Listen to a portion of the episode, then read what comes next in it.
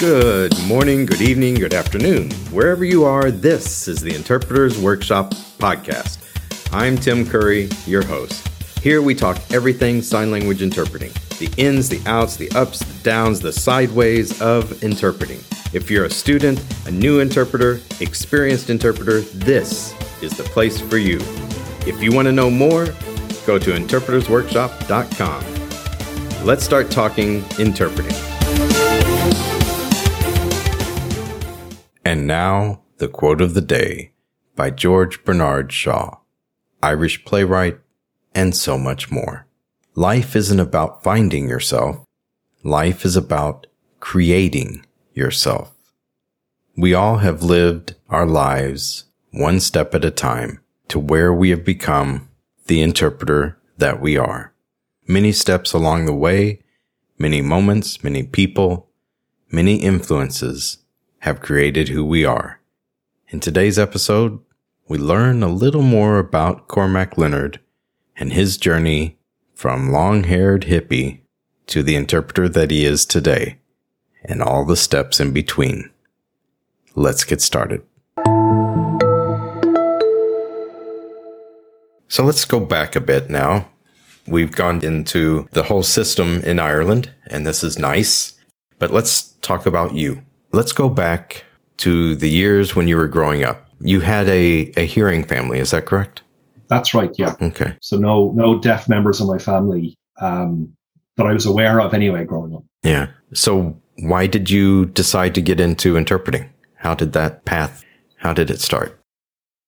Well, I was studying linguistics uh, alongside history in, in college. My first degree, I suppose I was about eighteen, nineteen. And I was just looking for some kind of activity, something to do in my college years. I, I, I knew that there was um, lots of clubs and societies and stuff like that. Uh, obviously, I did I did the usual as well. There was yeah. there was a little bit of drinking and partying and stuff like that. But um, I, I just saw that there were so many different organizations for students and so many different hobbies and interests that I could I could take up. Yeah. So I just saw sign language classes, and I was really interested, partially because I'd already seen a little bit of it, sign language, in my linguistics readings, and I'd oh. been following that up a little bit. Now, at the time, there was nothing but references to A S L in mm-hmm. the library of of university, some some to B S L as well, but nothing but I S L. Mm-hmm. But I, I was already aware that I S L was different in some way. I wasn't quite sure how. Mm-hmm. So I went along to the classes, and I had a wonderful, wonderful teacher called Mark McCaffrey. Mm-hmm. Mark is now a qualified deaf interpreter, ah. and we've worked together on, uh, there's a regular poetry festival we work together, and his work is just absolutely amazing. Yeah. But at the time, he was, you know, just like me, he was a scraggly, long-haired un- uh, undergraduate. Actually, no, sorry, he wasn't an undergraduate in, in the college at the time, but he, you know, I think we got on because we were both long-haired, kind of hippie-looking dudes at the time. And um, wait a minute, what year was this? two thousand? This was nineteen nineties. Starting nineteen ninety-five, I think. Oh, so this okay. Is, this is a okay. while ago, when I had yeah. enough hair to put in a ponytail. It is no longer the case, and certainly in the future will definitely no longer be the case. But um, I just fell in love with this language, and the way that Mark taught it, I think, I'm very lucky in the sense that Ireland has a long tradition of deaf people teaching sign language, which is wonderful in itself. Mm-hmm. Um, it also has a very long tradition of deaf people being the ones to sign the news on the television, rather than hearing people who can mm. sign. So there's a lot of really good heritage there. Mm-hmm. But there's, in the sign language teaching, there often hasn't been the resources to teach I S L uh, in terms of knowledge about the grammar, mm-hmm. facial expression, all these other aspects of the language. Mm-hmm. And so quite often teachers will just re- revert to sign English because it is something that yeah. resources were there for. Mark was completely different. And he was, I mean, he's a performer. He's been involved in theater. He's just, he's just a poet, basically, just even mm-hmm. in his, in his regular signing. Yeah. And I just, this just clicked with me, that this was visual, that this was um, tangible. And it was just, it was something I fell in love with. So thanks to him, I got interested in the language, and I learned from other great teachers as well, deaf teachers like Stephen Bates and Patrick Matthews, who a lot of people in Ireland would know.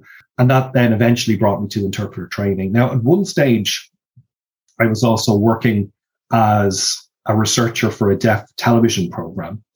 And I met a lot of deaf people and interpreters to that work. And seeing interpreters work changed my perspective as well. But because before that, I had realized that interpreters did their thing, but I always, I had this thought in my head, and I can't believe I thought it now looking back. I thought to myself, well, interpreting doesn't look very creative, really. I mean, people just say stuff, and then the interpreter signs the same stuff for the, you know, yeah. they sign so inter- mm. So I don't really think there's enough of, you know, creativity in there. And it was only through seeing interpreters working, particularly there's a, a kind of mm-hmm. a trio of siblings uh, in the mm-hmm. interpreting community in Ireland, the Whites. They're all codas. They're from Kerry, Catherine, Veronica, and Willie. And definitely working with, especially with Catherine, and talking with Catherine, I realized there's so much involved in this job. There's so much involved in terms of mm-hmm. the language, the cultural differences. It really mm-hmm. just isn't the same as taking it from language A, putting it in language B. Mm-hmm. The creativity is is immense that you need to have for interpretation to work well. So that convinced me then this is something I need to pursue. And I went into college and did the interpreting diploma, which was two years at the time. It's now a four-year degree. Mm-hmm. And it all went from there. Wow, that's nice. How involved was the deaf community during your training as an interpreter at the college? Well, I think from the very start, the C D S, the Centre for Deaf Studies, has had deaf staff members, uh, certainly just in terms of the basics, in terms of I S L teaching. So mm-hmm. um, colleagues like uh, Patrick Matthews would be kind of one of the, the founding figures of the Centre for Deaf Studies. And then you would have had other staff members. So uh, my colleague Teresa Lynch, who, while I was studying the interpreting stream of the two-year diploma, she was studying the I S L teaching stream. Uh, so she's now um, one of the I S L teaching staff in the C D S. Uh, Carmel Gretton, also another colleague of mine, has been teaching there for years. So w- one, one thing that has been great has been seeing deaf academics develop within the, the, the Centre for Deaf Studies. And it's really important as well to have them as role models for not just the deaf community, but also hearing students coming in. And I often kind of think to myself, Um, about interpreters. Anyone coming through the interpreting diploma or degree course in the C D S has had exposure to the cream of the crop, the best in the business in terms of I S L teaching, mm-hmm. in terms of I S L fluency, in terms of, of, of general kind of lecturing and the, mm-hmm. the cultural resources that they can pass on. So, um, yeah, I just think they, they have been, they've been fantastic. And uh, I know that they have worked with other deaf staff members as well over the years, and hopefully that'll, that'll continue. You first got your degree in history and lin- linguistics, you said, and then you got the diploma, or did you kind of do that simultaneously? Simultaneously? Not simultaneously, but uh, in parallel? Uh, I, I really wish I was the, the kind of human being that could do those two things in parallel. Um, no, I, I would have originally done my, my bachelor's. And then straight after that, I would have done a master's in um, communications and cultural studies, which, again, I managed to link into my kind of love of sign language in the deaf community. Mm-hmm. I did a thesis about uh, politics and the deaf community in Ireland and deaf organizations. And then after that, I it was a while before I went back into education. So I did the diploma in two thousand three, finished two thousand five. Mm-hmm. So that was a good few years after I'd done my master's. Sure. So no, they would have been separated out. And I mean, after I did my master's, it wasn't clear that I was going to become an interpreter. At that stage, I was work- working in a very different job. And I certainly didn't have many thoughts at the time about doing interpreter training, simply because there wasn't regular interpreter training available at the time. Mm-hmm. Uh, the centre itself only took in its first group of students in two thousand one. And prior to that, interpreter training was available on an ad hoc basis. So I would have had colleagues coming in to do training in Cork, University College Cork. Mm-hmm. And then before that, there was a one-off course in Trinity College Dublin, but there wasn't anything regular. You couldn't put this on your list of courses to do after school because the courses didn't exist unless you were lucky enough. Yeah. Um, I was offered a place on the course that happened in Cork, but I decided not to take it at the time. Mm-hmm. And I think that was probably a good decision for me, because by the time I finally went into the training, once the centre had been established, uh, it was just the right time for me in terms of my own fluency, my own mm-hmm. knowledge of the community, and it just seemed to work work really well at that point, yeah. So to get into the Centre of Deaf Studies, uh, did you have to have fluency in I S L first? Yes, at the time there was a an assessment of your I S L skills to to be admitted to that diploma course. I see, okay. Uh, That requirement isn't there any longer because the course now because it's a four-year degree course, it's linked in with the, the general, uh, the C A O process, as it's called in Ireland, which is how kids in secondary school list the preference of courses that they want to do. Mm-hmm. Um, but as a result of that, you don't have that requirement. So a lot of the intake now for new groups of potential interpreting students, um, most students won't have any sign language. Um, I'm lucky enough in the sense that quite a few of the groups that I've taught have, have had codas or siblings of deaf adults mm-hmm. in that group. So they do have some knowledge that they bring to bear on their experience. But for the most part now, it has become, it's, it's a very popular course still. Um, but for the most part, it is students arriving uh, that don't have mm-hmm. prior I S L fluency necessarily.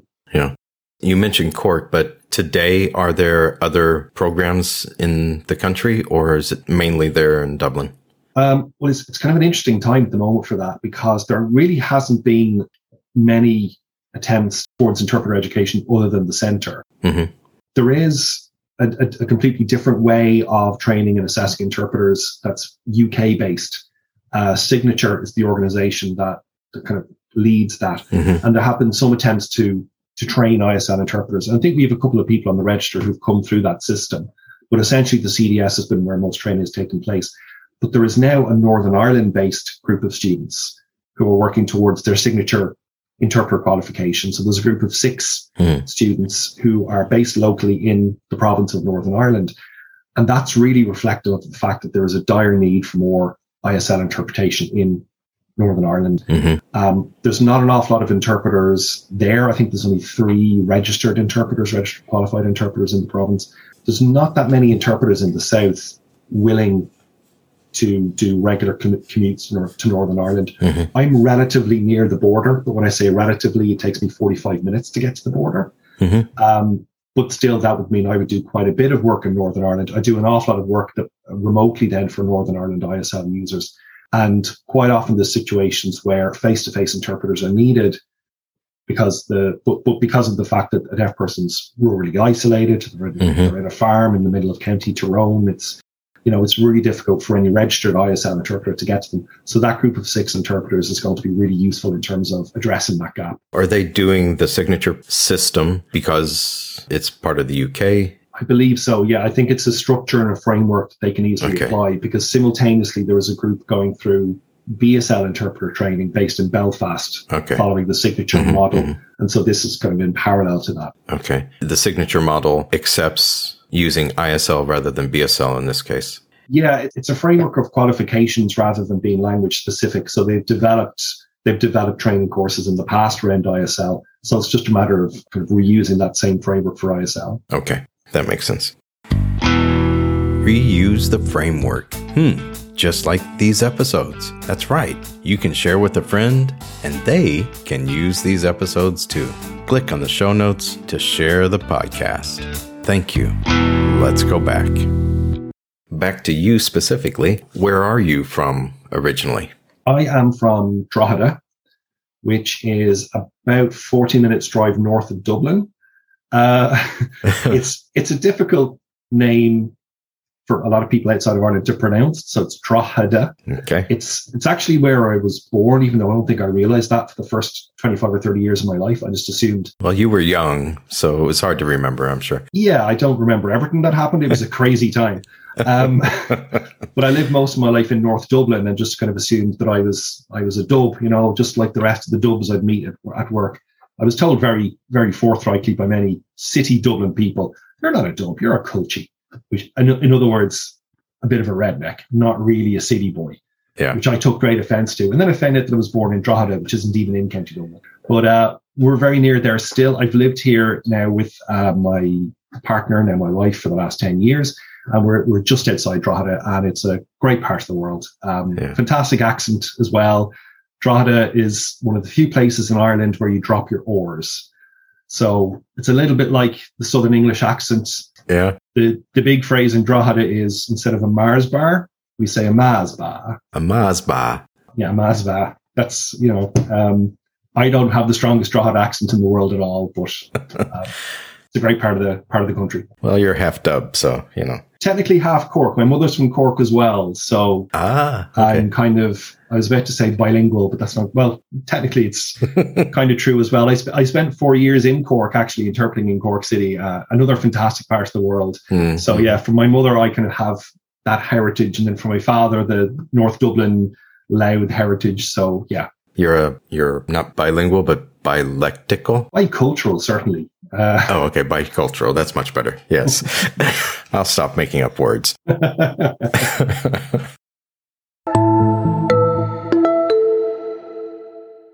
Let's talk a little bit about the daily working interpreter. What would a normal day or work week look like for you? Um, I suppose I can really only talk about myself for that. And sure. It, it was interesting. I was... I was asking a colleague about this during the week, and they said, look, I don't think there is such thing as a typical day for an I S L interpreter. And I'm, I'm imagining that's the same, no matter where in the world you are. Um, and I know that as well. I think COVID has kind of like been a like a bowling ball. It's like knocked the pins all over the place. And so mm-hmm. what we do regularly now wouldn't have been the same five years ago. Mm-hmm. Um, I was looking through a, a survey that Sizzly had done with its members back in twenty eighteen, and the kind of things that members were doing, the things they wanted C P D on, the the, the concerns at the time, very different to the concerns now. But I suppose a lot of interpreters in Ireland start off doing work in third level education. And mm-hmm. we don't really have a structure in Ireland where we have interpreters in the classroom for primary and secondary teaching. Mm. Um, that has tended to be taken up by special needs assistants instead. Um, there have been a couple of cases of qualified interpreters in the classroom, but generally it has been special needs assistants. Uh, yeah. in, in deaf schools, those special needs assistants are often deaf themselves and will often fulfill an interpreting role, which is not really what they are supposed to do, but it is a need that has arisen. And there's been very little recognition of the crucialness of that role in the deaf mm-hmm. special needs assistant. That's kind of partially been addressed now by the deaf interpreter training course we have. Mm-hmm. Um, so most of the interpreting would be at third level. And it's often been said over the years, that's your bread and butter. Yeah. That's the kind of interpreting. Once you qualify, if you're very lucky, a nice path for a new interpreter is to be, be part of a team working with a deaf student, maybe in their first year of study, that you get to know. You get to know the subject. You go through, you go through that course with them year by year. Mm-hmm. And it's a really nice way of entry into the profession. It doesn't always work that smoothly, sure. but that's what a lot of newer interpreters will do. Mm-hmm. Um, as as we get older, mm-hmm. sometimes wiser, not always, but we, we'll branch out then. We'll start doing a little bit of medical work, um, workplace, um, and then just those little bits and, and bobs of interpreting that we all do. Some, some mm-hmm. decide to go into legal, uh, mental health. Mm-hmm. And so, you know, ten years out, your average week looks very different to what it did after two years out. And of course, then there's the remote element of thing in the mix as well. So we have, we've actually been, I think as a profession in Ireland, we dealt really well with, with the coming of the pandemic and the switch to remote.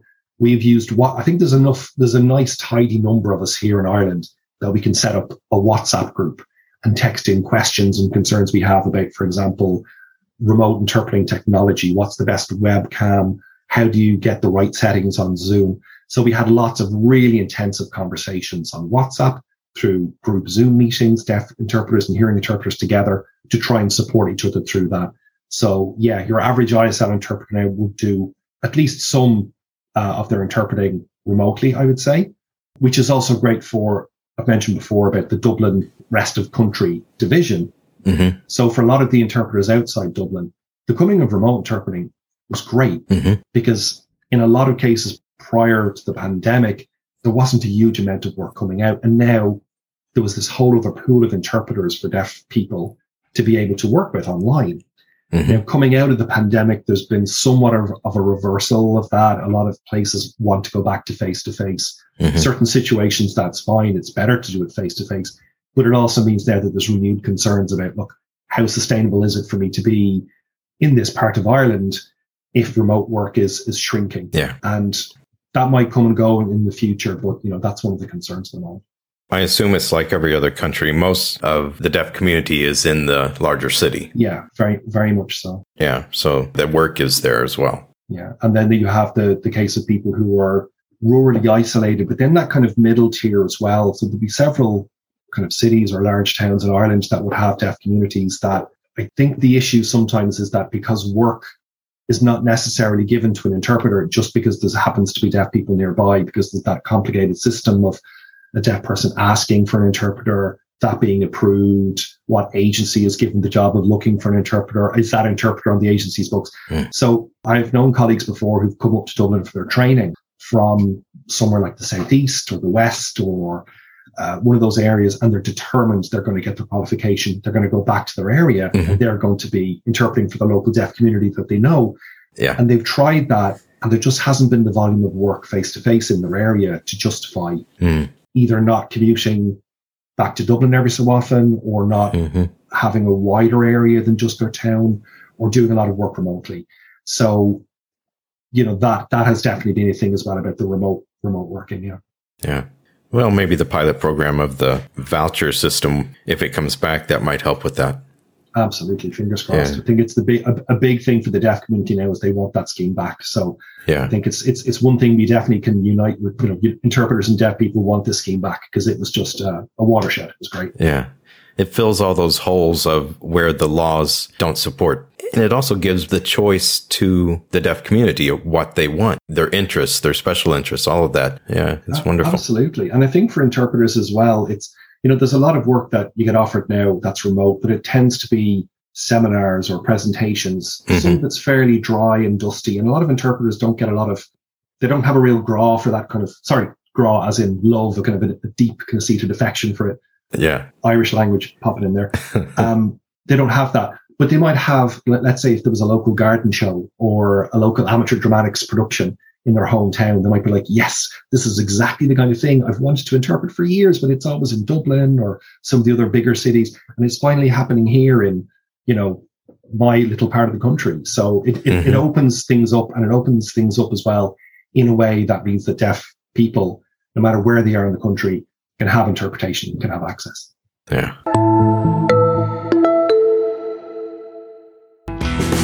You know what? We are creative. We use language and culture in so many ways to make our interpretation. We manage our environment, our work environment, every single time in a flexible way. That takes creativity. And I can hear some of you American listeners out there thinking, huh, that was not a Southern American accent. That was more Boston or Northeast accent. Hmm, perhaps I'm wrong. But I digress. Now let's get to the important points. In Ireland, they had a long heritage of deaf signing in T V, and that influences public awareness. It creates an idea in society that deaf can do certain things. And I think other countries can take a lesson from this. Involving the deaf community in jobs, in leadership roles, helps create awareness, which allows for more access to work, to leadership roles, to teaching at university and training interpreters. As Cormac said, having deaf leaders, deaf teachers, training interpreters is a high benefit for the new interpreters, as well as a role model for the deaf community, but more importantly, a role model for these new interpreters as well as old interpreters, sorry, experienced interpreters, to see such language models, such opinions and views through their eyes to help shape our own opinions and perspectives on our profession. And the last point, many interpreters live in remote locations, rural areas, small villages, which means their work is sometimes limited, but there are still deaf living in this region. It means that those interpreters need support because the deaf community needs the access from interpreters who are qualified, who have capacity to do the work. Cormac mentioned that the small group of interpreters in Ireland have connected using WhatsApp. I would suggest maybe we could take that lesson. Maybe not using WhatsApp, but remember that we can connect as a group, a small group in a region, or region to region, or perhaps even the urban areas connecting with the rural areas. And of course, the national associations might have a role in that connection. But sometimes you need a quick answer from a colleague for that day. And having that connection with the small group will help. We must not forget to support one another and remember where others are. So next week, we'll continue our talk with Cormac, and we'll see where the journey leads us. Until then, keep calm, keep creatively interpreting. I'll see you next week. Take care now.